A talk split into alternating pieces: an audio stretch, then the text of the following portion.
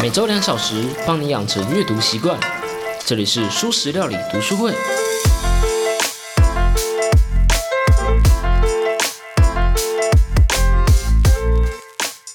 Hello Hello，大家好，我是主播小 P。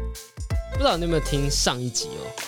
这一集和上一集，不知道你有没有感觉好像音质变好了一些呢？没错，声音造咖隆重开幕啦！高雄最懂 Podcaster 的录音室，专门为 Podcast 建造的录音室，声音造咖。如果有兴趣的话，不管你是想要单人录音、多人录音、三人录音、多人运动都没问题，全部都可以租这间录音室，就可以让你有不但是有好的那个空间，还有好的器材，而且帮你顾了面子。因为我们外面就是一个 co-working 的空间，非常适合。在访谈之前，邀请的来宾来一起聊一聊。好，总之呢，如果你有想要预约声音造咖录音的录音室的话，你可以跟小 P 我私讯，就可以了解更多。那但是录音室这件事情不是我节目的本身嘛，所以我们要继续聊萨波斯基的行为，我们要继续用。行为这个框架、这个模型来讨论一些社会的议题，毕竟这就是节目大概未来十集大概都是这样子吧，不到十集，大概五六集都是这样子。好啦，总之呢，我们聊了群体嘛，那我们又聊了阶级嘛，甚至我们还聊了一点政治，但是总感觉好像少了点什么，我感觉我们不够哲学。这时候，我们要来聊一个可能只有人类会在意的议题——道德。我们常听到道德，却不一定知道道德到底代表什么，更不要提知道道德有什么好讨论的。有时候看到别人乱丢垃圾，我们就会说这个人是没有道德。但这个老实说，并不是什么需要特别检讨的道德问题，对吧？乱丢垃圾本来就是错的啊，这没什么好争的。困难的是那些两难问题。说要帮助他人，让世界变得更美好，这么做的话，基本上大家都会举双手赞同的。但是，常常是帮助了一些人，却害到其他人；常常是试图做好事，却成为别人故事中的坏人。关于道德问题，最最经典的大概就是电车难题。但在讨论电车难题之前，我们得先讨论道德本身。更重要的是，如果喜欢我的节目的话，别忘了订阅、按赞、五星、分享我的节目。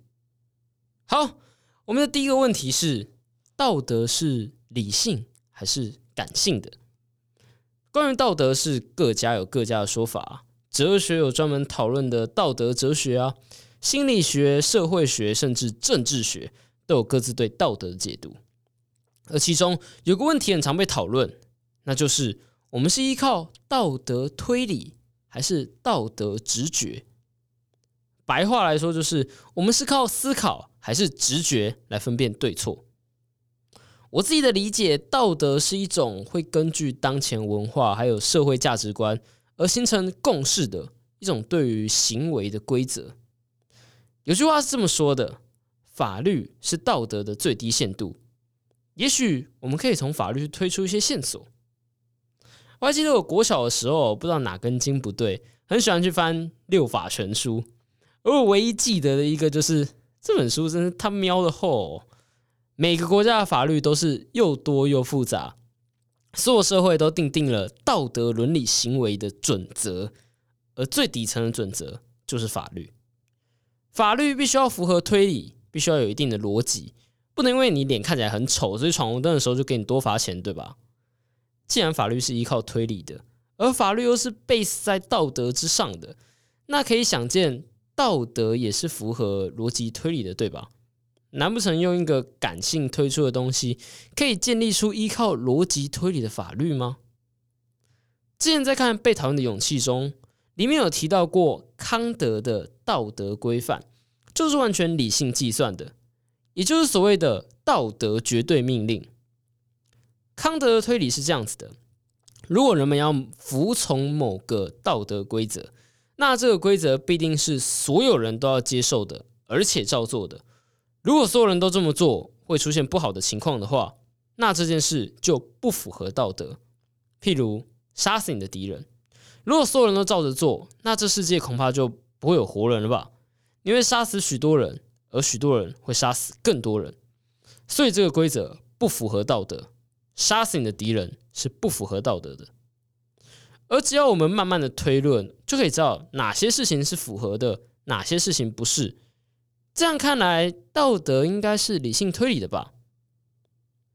道德到底是理性还是感性的？这是一个哲学上争论许久的问题啊！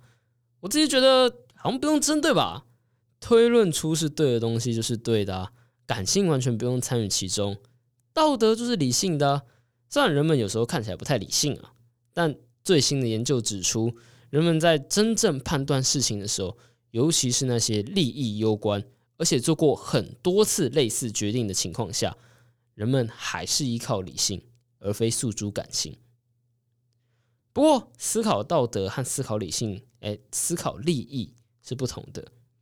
最近科学家的共识是，人类是靠直觉来思考道德，而且理性甚至不是感性的反面，而是同伴。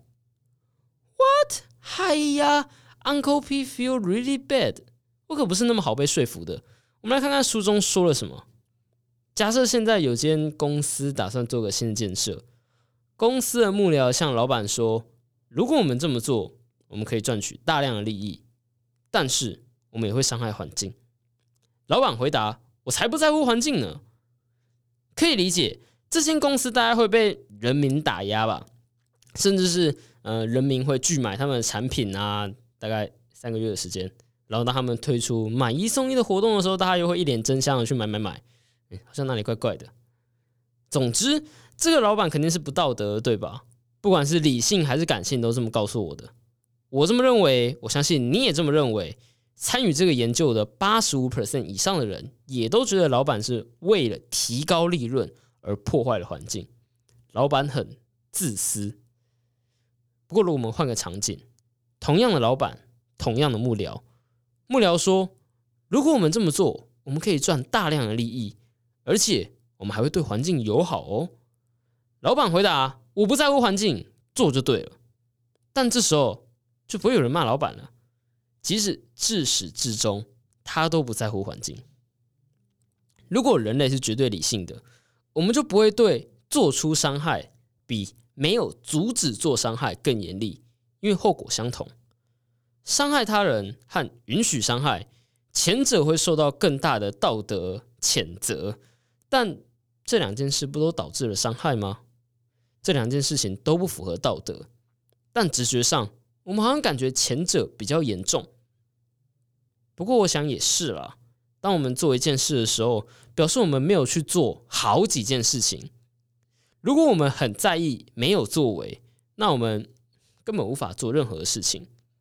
如果我们根据康德的规则行事的话，善意的谎言将不会存在，因为说谎这件事情是不符合道德的。如果我们是绝对理性的，我们是不是得像澳洲哲学家彼得辛格说的一样，只要非洲还有一个儿童因为缺少五百美金而死，你就不该花五百块去买衣服？因为如果你看到一个儿童快淹死在池塘中，你一定会奋不顾身的跳下去救他。即使要毁了你的新衣服也一样，这表示你是觉得陌生人的性命比你的新衣服重要，所以你应该捐钱去救陌生人，而不是买新衣服啊。这大概就是为什么公益团体的广告一定会用某个非洲小孩的故事来吸引你捐款。与其告诉你有多少人缺钱，不如给你看一个具体的小孩来的更有用。我们很仰赖道德的直觉。科学家会有这样的共识，是因为除了前面的这种像哲学的推理以外，大脑神经学、心理学甚至生物学都证明了这点。有个专门研究道德的学说，就是神经伦理学。他们的做法基本上就是让人一边做道德判断题，一边做核磁共振观察你的大脑。而最有名的，他们让最多人做的道德判断题，就是大家的最爱。道德哲学的招牌——电车难题。如果你不知道这个问题的话，建议你听完我讲电车难题的题目之后，你可以暂停 Podcast，自己思考一下，这是一个很经典的问题。但是一个人只有一次，至少一生只有一次，除非你失忆了，只有一次是依靠直觉来做回答。希望你可以把握这一次思考道德难题、电车难题的体验。电车难题呢，是由英国女哲学家菲利帕·福特在一九六七年提出的。题目是这样的：假设现在有个失控的列车，不断的往前冲，无法停下来。有五个人被绑在列车前进的轨道上，动弹不得，眼看就要撞上了。这时你出现了，你刚好站在一根拉杆上，你只要拉动拉杆，列车就会驶向另一条轨道。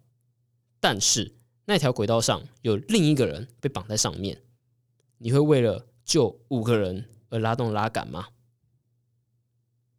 我的话，我一直很喜欢一个答案。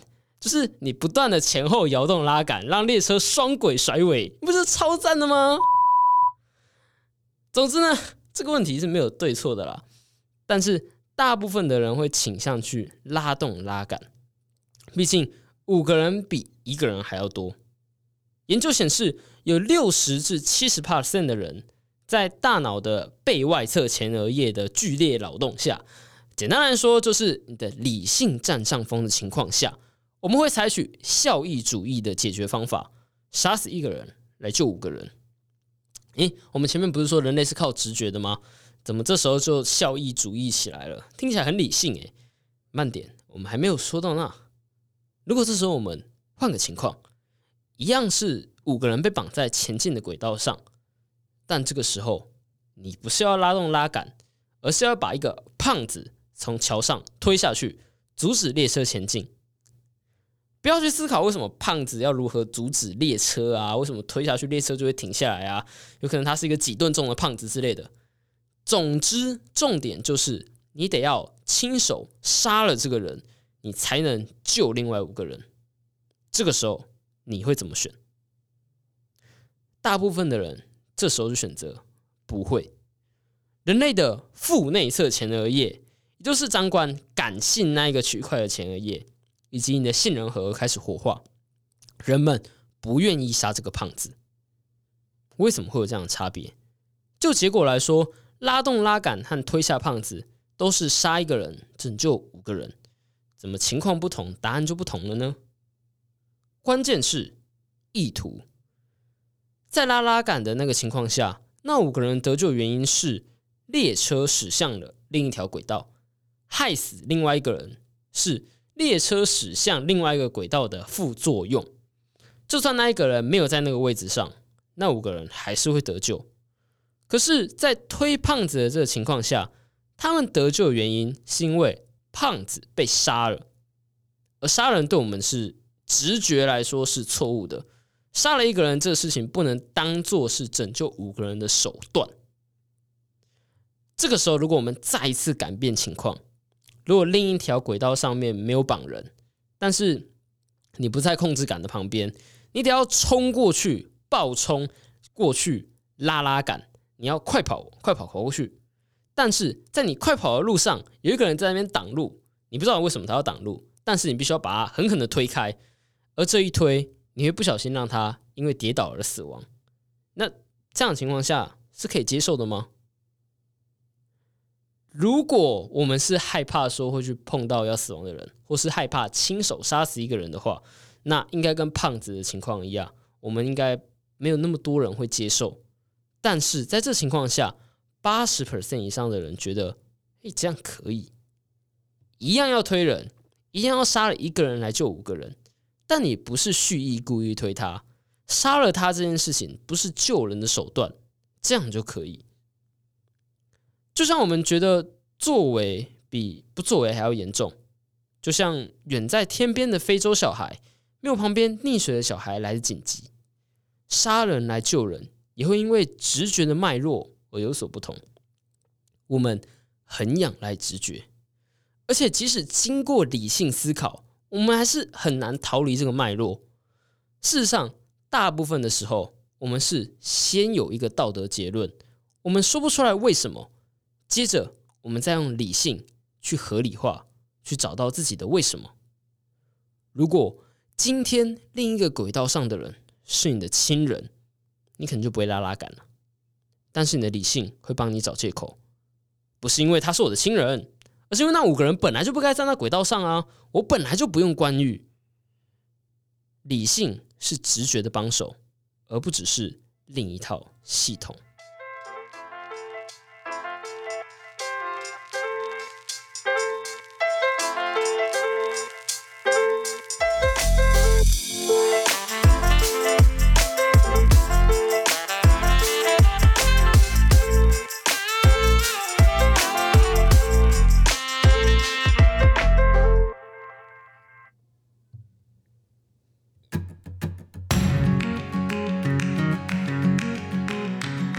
食料理是一个真正的读书会 Podcast。小皮我每次会选出一本书，用几周的时间，一章节一章节的深度解析，并补充我自己的想法和心得。我不能保证你能学到什么有用的知识，但我希望你能感受到阅读和思考的乐趣。因此，我希望你能够实际阅读过这本书，不论是用买的、用借的。或是用读墨和小皮我合作的联盟行销网址购买电子书都可以。我最喜欢的国际新闻媒体敏迪选读的敏迪曾说过：“文字有个影像和声音无法取代的优势，那就是思考的时间。”而我非常认同这点。如果你喜欢我的节目的话，请帮我订阅、按赞、五星分享这个节目，并追踪我的 IG。我们每个月都会有抽书的活动哦，啊，如果你真的很喜欢的话，你也可以点击节目介绍栏中的抖内连结，赞助我，继续把这个节目做下去。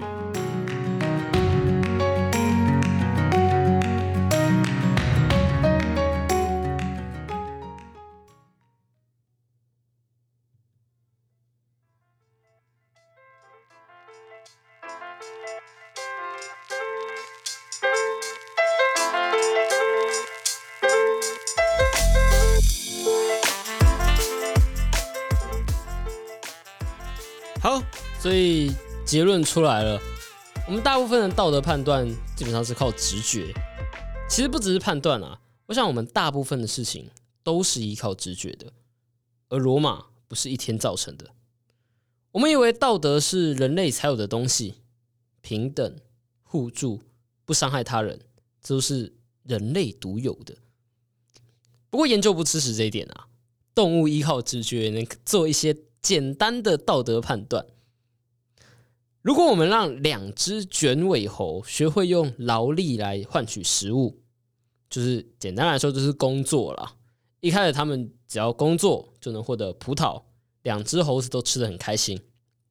但是实验的目的不是要让他们开心，对吧？这一次一号猴子一样拿到了葡萄，但二号猴子却拿到黄瓜。基本上，猴子对葡萄的喜欢远远大于黄瓜。二号猴子被坑了，他的反应是什么？他把黄瓜狠狠的扔向实验人员，而且四处胡闹。下一次再要他工作，他就会罢工。而更有趣的点是，那个拿到葡萄的猴子也会决定罢工。这就是为什么我会觉得猴子可能也在乎公平道德。或至少有这方面的直觉。如果只有一只猴子在实验里面，它不会罢工；但拿到葡萄还是拿到黄瓜，它都不会有什么太大的动作。如果两只都一起拿到黄瓜，他们也不会罢工。但是如果两只的薪水不公平的时候，他们就会罢工了。我们以为只有在人类社会里的道德，实际上在猴子群中就靠着直觉存在着了。或者说，道德根本就是灵长类动物因为群居而演化出来的一种本能设定，它本来就在直觉中了。道德还有另外一个元素，让我们很难去理性的思考，即使我们想，也许我们也不该这么做。那是什么？那个要素就是人类的文化。道德受到文化的影响非常的大。在印度觉得肮脏不能食用的猪肉，在台湾是国民美食。我们之前说过的，在游牧民族和美国南部的那种荣誉文化，对他们来说，被别人冒犯而不反击是一种耻辱，这违反了他们的道德。但是在华人地区，不要强出头是我们从小被讲到大的，是一种儒家的学派的主流，而更不用说是在基督教文化中，要是被人打了左脸，要把右脸也给他打，像这样的情况。但我想前面这两种都不能让你真正的有道德冲突的感觉，所以我们势必得要说一个。令人感到反感的行为，杀狗。如果我是拍 YouTube 的话，我会在这边放一张卖狗肉的照片，然后我大概会引起大家的公愤吧。狗是有灵性的动物，狗是人类的同伴，狗狗信任人类，人类怎么可以把它杀害？我们家，我家啦，我家养过不少的狗，所以老实说，我自己也不是很能接受那个画面。很明显的，杀狗并不符合我们的道德，不符合我们的价值观。但是，你能理性的推论为什么狗不该杀吗？你能理性的推论为什么杀狗不符合道德吗？有在吃狗肉的国家，为什么就会被认为道德不合格呢？老实说，我不能，我真的找不到正当的理由说为什么狗不能杀，猪却可以吃。这只是我的道德直觉而已。记住你刚刚感觉到的那种，呃，想象。有人在卖狗肉、杀狗那种恶心感，甚至可能还有一点恨意，这就是你用直觉判断最危险的一个点。如果你是在自己的国家、自己的团体，在我群中行动，那么道德直觉就很有用，因为你活了多久，你的道德直觉就被打磨了多久，它很锋利。你一个绿胡子要在一群绿胡子中找到合作的对象，这个工具非常好用。能够快速分析这个人值得信任吗？他会不会出尔反尔？他对待其他人的态度是如何的？他是喜欢互助合作，还是伤害？但是如果你是在和他群打交道，那你就得远离直觉，因为你非常容易就能找到不同点，非常容易就被挑起了恶心感和恨意。即使他和你的差别只在于，在他们国家，狗肉是美食，而猪肉不是。我们无法完全依赖道德思考来判断，因为那几乎不可能。但我们的道德直觉是如此的充满矛盾。你会愿意救下眼前快溺死的小孩，而不怎么在意距离遥远但数量更多、濒临死亡的儿童？你可能会为了救五个人而杀死一个人，只要你不是直接下手，而且那一个人不是你认识的人。如果你在公共冰箱中放一张呃放几张百元钞票，可能不会有人去拿它。可是，如果你是放几瓶价值一样的饮料，大概隔天就不见了吧？如果是我做了坏事，那一定是我为了完成某一件好事而做的，或是那只是一个无伤大雅的小错罢了。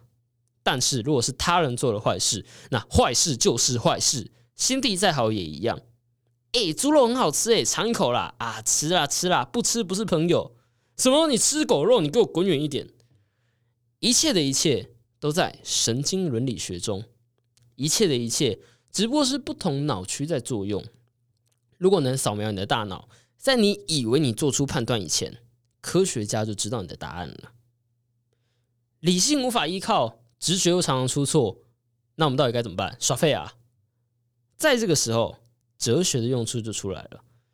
在这个问题上，哲学分成三个学派。我们先来说前面两个：义务论和结果论。义务论就是康德提倡的那种学派，他把重点聚焦在行动本身。为什么不该做这件事情？因为这件事情本身就是错的。而结果论顾名思义，就是把重点放在后果，思考做这件事情的果，以结果论英雄。这两个学派在争论的就是电车难题。白话来说，电车难题讨论的就是我们可以为了目的不择手段吗？义务论会说不行，我们不能把人当成手段。义务论没有 argue 的空间。结果论则会想，如果我们的目的是要降低损伤，那呃，我现在拉拉杆，我可以把损伤从五个人变成一个人。如果推下这个胖子，我可以救那五个人。那我应该我就应该要做，因为五条性命大于一条性命。只要为了达到好的结果，中间的过程不是重点。如果我们观察这两个学派的人的大脑的话，我们会发现，义务论会启动腹内侧前额叶、杏仁核和脑岛，他们是靠道德直觉；而结果论听起来就很理性嘛，他们将启动背外侧前额叶，用道德推理来判断。有趣的是，义务论做判断的时候是靠道德直觉，但是一开始定定规则，也就是那时候康德说的绝对命令的时候，却属于道德推理。在电车难题中，有三十 percent 的人是义务论，不论如何，他们都不会牺牲一个人来救五个人。另外三十 percent 的人是结果论，他们更重视五个人，而不是牺牲一个人。剩下的大部分人可以说是一般的人。一般人可以说既在乎手段，也在乎目的。至于到底哪一个比较在乎，哪一个在乎的比较多，就像我们前面说的，是当下的情况和脉络。如果我不小心把人当成了手段，但我的目的是为了拯救更多的人，我当下就是结果论者。可是如果杀人救人的这个意图实在太明显了，我可以马上连接到的话，我就会拒绝。我就当下我就是义务论者。如果要你选的话，你会喜欢哪种人呢？如果是过去的我的话，我肯定不想当一般人，而我也不喜欢义务论的那种硬性规定。我应该会更倾向结果论。我相信，在看这本书的人，或者是在听我讲这些有的没有的人，应该都是爱思考的人。而我觉得爱思考的人，就比较有可能会喜欢结果论。因为他听起来就很理性，可是结果论就有很多延伸的问题。如果我们能为了救五个人杀一个人，那么医生可不可以把一个健康的人杀死，拿他的器官来救另外五个人？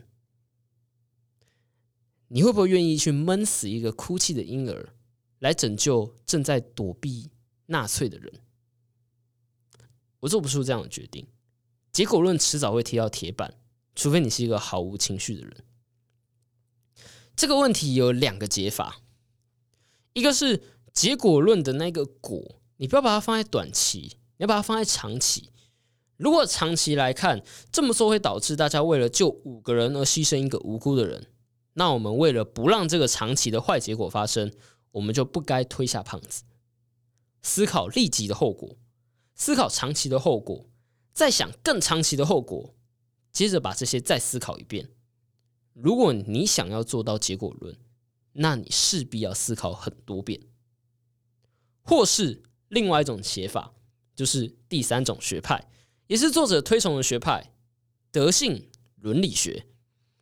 义务论和结果论都是从行为、从事、从事情做思考，但是德性伦理学这个学派要你从人做思考。为什么有些人总是不做坏事呢？不是因为他们觉得理性来说他们该做好事，而是因为他们就是不作弊。这不是义务论，当然也不是结果论，这是德性伦理学。我不作弊，因为我不是那一种人。你认为的好人该是什么样子？那那个样子就是符合你的道德的。你们感觉听起来很悬啊？那时候看完的时候，我真的看不太懂，就是所以德性伦理学到底要我做什么？我觉得这不是一个这么完美的一个答案。但是如果有一个完美的答案，一个世间通行的方法，那就变成义务论了。我想这个学说提供了一个思考的起点。这个问题就是：你认为的好人是什么样子的？好，这期的节目就这样啦。如果喜欢我的节目的话，别忘了订阅、按赞、五星、分享我的节目，我们下周见啦，拜拜。